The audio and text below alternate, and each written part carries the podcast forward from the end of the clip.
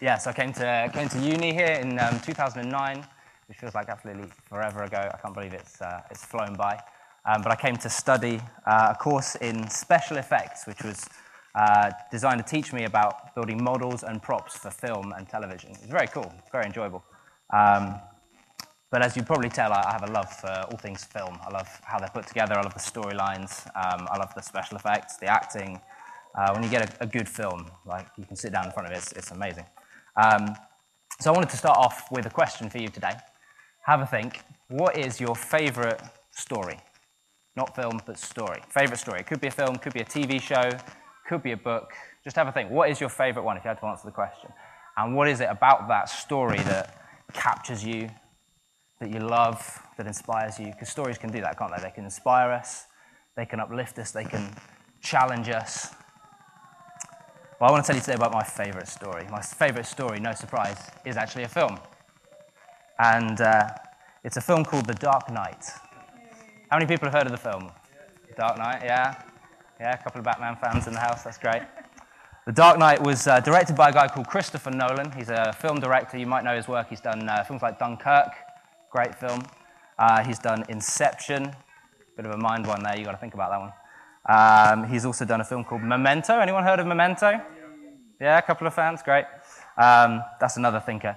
He, uh, he likes to make films that are good just to watch and enjoy the action for, but also, if you want to, you can think a bit deeper and try and pick the story apart. And there's different levels of, uh, of message in there, so they're pretty cool. And uh, so this film, The Dark Knight, is uh, it's a Batman film, so you'll probably be familiar with the, uh, the superhero Batman. It's set in the fictional city of Gotham City. Very dark, foreboding place. There's a lot of crime, a lot of gangs, a lot of corruption in the government and in the police. You don't know who to trust. It's a kind of dark place. And in this film, you've got two characters, two main characters. So you've got Batman, of course, the nocturnal vigilante, who, uh, to quote a line from the film, uh, spends his nights beating criminals to a pulp with his bare hands. You know, he sounds kind of intimidating. He's wearing all, all in black, wearing a big cape. This is Batman, nocturnal vigilante crime fighter. He goes into the dark to bring the light. What a hero. And he has one rule in doing that. Because he doesn't want to end up lowering himself to the level of the criminals, he has one rule. He will never take a life. He will never take a life. He'll bring justice. He'll fight for goodness, but he'll never take a life. He'll never kill. So that's Batman. We've also got Harvey Dent. Harvey Dent. He is the district attorney in Gotham, and it is his job to stand up for justice and goodness, but he does it without fear of the criminals. Doesn't wear a mask, doesn't protect his identity. He is proud to stand there and stand up for justice. And he is a, he's a, essentially a visible light in the darkness. Now, no story is complete without a villain. Iconic villain, my favorite villain in, in any uh, film franchise, the Joker played by Heath Ledger. Uh, absolutely fantastic performance. He's a, if you don't know, he's a crazy character, although you should never call him that. If you ever meet him, don't ever call the Joker crazy because he, he doesn't like it. Um, and he wears this sort of clown makeup. He's quite intimidating, a bit scary. And uh, he has these, these sort of healed wounds on his face. And at various points in the film, it's almost his catchphrase to sort of say to people, You want to know how I got these scars? It's my Joker impression there. Do you like that? You want to know how I got these scars, he says to people. It's kind of intimidating, kind of scary. Uh, and he stands for chaos and disorder. So, whereas Batman and Harvey Dent are all about justice and order and law and order, the Joker is about chaos and anarchy. He wants everyone to live in a world without rules, without uh, any restrictions, people doing whatever they want, whenever they want, no matter who it hurts or the consequences. That's the only way to do things. Uh, and he tries to corrupt, to make his point, he tries to corrupt both Batman and Harvey Dent, who stand for the goodness and the justice. So he goes after Batman, trying to get him to break this one rule of, of not killing, right? He, he pushes him and he uh, presses him to try and get him to take a life, even to take his own life, to take the Joker's life. So the Joker's trying to get him mad. But Batman refuses. He won't do it. He won't break his one rule. He sticks to it, even when pushed. Um, and then the Joker goes after Harvey Dent. Now, Harvey Dent, the story's a bit sadder. Because actually, Harvey Dent, he might look good and upright and, sta- and uh, a stand up citizen, but actually, he's corrupt inside. And he reveals his corruption by breaking, by falling, by um, doing some things that were not very nice. Um, he becomes a villain. It looks like the Joker might have won. And he goes and does these things, and Harvey ends up dying in the end of the film. Spoiler alert. and uh, Harvey, Harvey Dent represented somebody who was standing up to crime and corruption without fear. And the thing is that if the people of Gotham knew what he did, then they would lose hope. Oh, well, Harvey was the bright, shining light. He wasn't afraid. But if they find out that suddenly he's actually kind of, he's kind of one of the criminals, they would lose all hope in law and order. So, what happens? The Joker would win if that happened. What happens? Near the end of the film, Batman puts himself forward to take the blame for the things that Harvey did. All the anger then gets directed towards Batman instead of Harvey. Batman didn't deserve it. He had always loved his people of, the people of Gotham. He'd sacrificed for them continuously. But in this moment, out of love, he gave up everything and became a criminal for them by taking the blame for what Harvey had done. Because he still wanted to give the people of Gotham hope and a bright future. He still believed in it.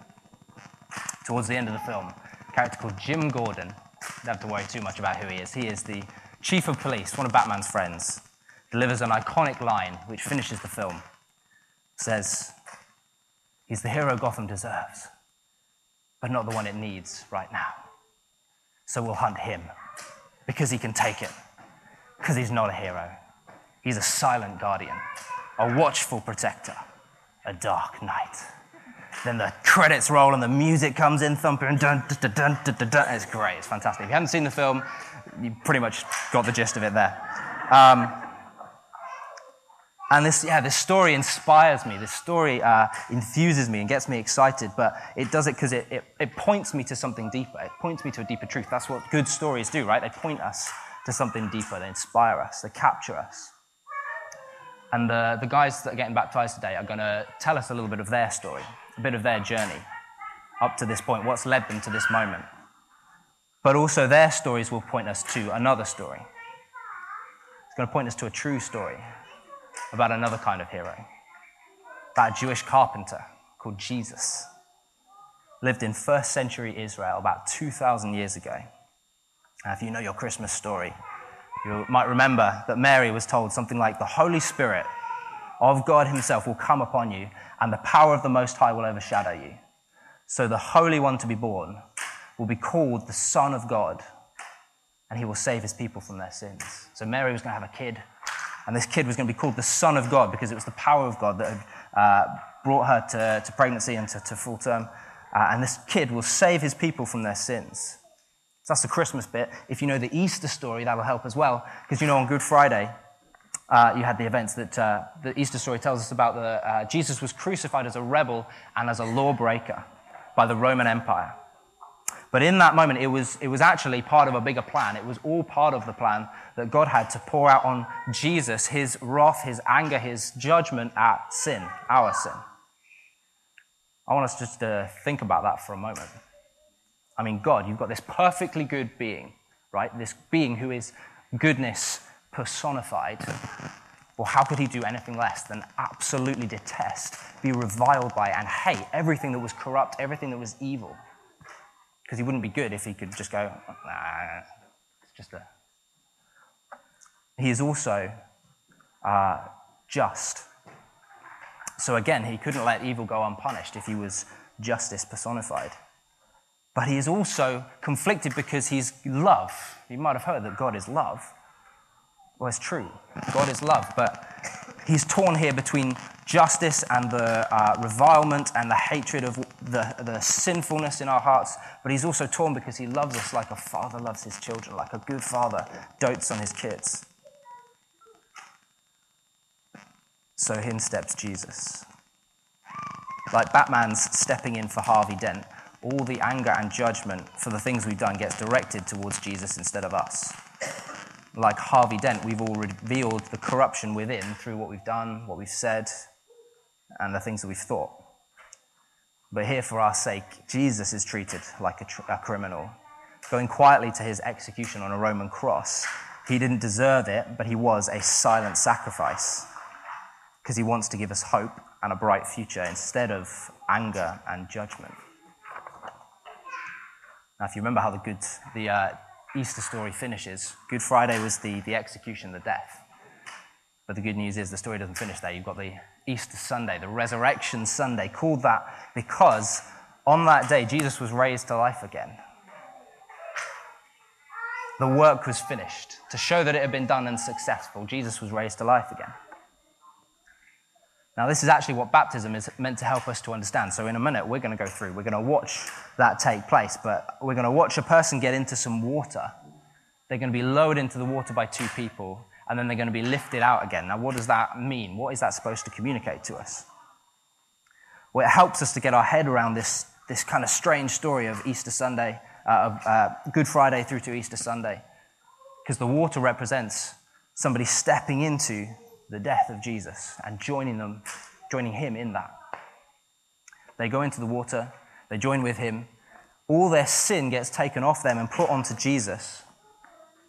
And together they both die. They both go into the water. That symbolizes going into the death. And when they come out of the water again, it's like they're raised out with Jesus on that Easter Sunday, raised out again into a new life. So that's how it works. That's how we can have new life and be forgiven of our sins because we join him into the death. We stay joined with him. He takes the punishment, and we come out with him in new life. Now, it's also significant that they're actually lowered in, right? I don't know if you've ever thought about this. Why don't they just sort of get in, kind of go, yeah, I'm washing myself in Jesus, yeah. Woo. Well, it's because actually no one can make themselves new. This isn't something we have the ability and the power to do ourselves. We can't free ourselves from guilt. We can't change the fact that we've sinned. We can't change the record or erase the record. Because actually, this isn't man made religion. This isn't, hey, everybody, this is my seven steps to salvation. This is something that only God can do. We have to come to Jesus. It's about spiritual rebirth through the power of God. That's why they're lowered in, because it has to be done for you. And that's the point of today. That's what we're proclaiming today. That's what they're going to be proclaiming as they go into the water is this is what has happened in my life. They've come to Jesus, they've given their lives over to him. And together we're going to celebrate what has happened. We're going to celebrate what God has done because it's a miracle, because no one else can do it. No one has the power to do it. No one has the power to save themselves. It has to be done by God, it has to be through Jesus. Now, hopefully, that's getting your excitement up, getting your anticipation up. We're going to be going through in just a few moments. But I wanted to just close here with two things that I feel that God is saying to us today. Uh, the first one is to the Christians that are here. Um, I feel like there's an invitation again. I don't know if you've ever noticed, but when they come up out of the baptism pool, they tend to be a bit drippy. You ever noticed that? I don't know, maybe it's just me. They come out a little bit wet, right? Well, there's a reason for that. I feel like today God would remind us that those of us who have come to Jesus, given our lives to Jesus, we're supposed to come out of that experience dripping. We're supposed to come out of that experience dripping wet with His power, with His presence, with His love, with His life, with His joy, with His freedom, with His goodness. We are supposed to leave wet footprints everywhere we go, wet patches dripping off us. It's the love of God touching the people around us as we do life. It's the power of God flowing into their lives into the ways that they need it. We are supposed to be so soaked and saturated with the presence and the love of God that we leave wet patches everywhere we go. So there's an invitation today. Maybe you feel uh, a little bit dry in life. Well, there's a fresh soaking that God wants to bring to you. Now, we haven't actually got time today to do what we might normally do, which is to have sort of a ministry time of just praying for people at the front. This is actually something that I'm going to have to put in your hands, and if you want it, you're going to have to go get it.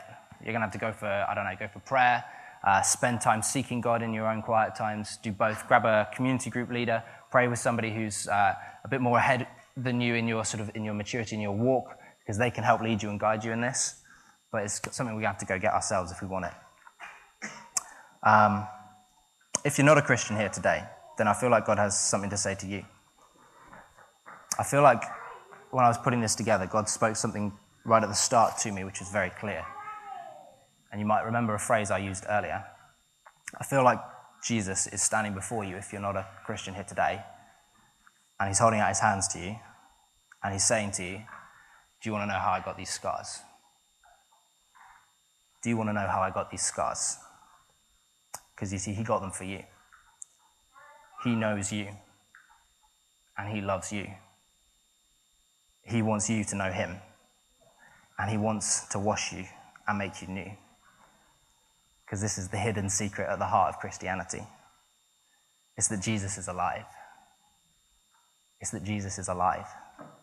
He is ready, he is willing to make himself known to any person who will humble their heart, who will seek him, go after him, and say, I want this. You've just got to make sure that you come with a sincere heart. That's all it takes. Ready to turn from your sins and follow him. Now, I enjoy the story about Batman, but I love the true story about Jesus. His story inspires me, it impacts me, and points me to a deeper truth. The deeper truth is like what Jim Gordon said Jesus is not the hero we deserve, but he is the one that we need. And we can come to him because he can take it. He can take the guilt and the sin and the shame because he is a hero. He was a silent sacrifice, a suffering king, and he offers a shining new life. Let's finish together just by praying. Jesus, I want to thank you that you are alive. I want to thank you that I don't trust in man made religion. I want to thank you that I don't have to take anybody's word for this being true. I want to thank you that I know you. I want to thank you that I can know you. I want to thank you that you came and took all of my sin and shame away. I want to thank you, you wiped the debt clean. I want to thank you, you love me so much, you stepped into my place. You took the hit that was coming to me. You died the death that I had coming to me for the things that I've done wrong and you rose again in new life, taking me with you. I want to thank you that your life now lives in me, that I am free, I am whole, I am clean. I want to thank you, Jesus, that you hold your hands out to every person on this planet. I want to thank you, Lord, that there are those of us here who know this and who have received this. Thank you that your power and presence can so soak us and saturate us that we drip and we bring hope into the lives of every person we meet. I want to thank you that you also offer your hands out to those of us who haven't met you yet. I pray you would make yourself known to them. Draw them in personal ways. Speak to them in personal things. Show them that you are alive, that you do love them, that you gave yourself up for them. God, as we go through now, let us get a sense of the celebration that's happening in heaven because of what these people have uh, chosen to do with their lives, to put it in your hands. I pray that you would enjoy this moment with us. And I thank you that you are here with us. In Jesus' name, amen.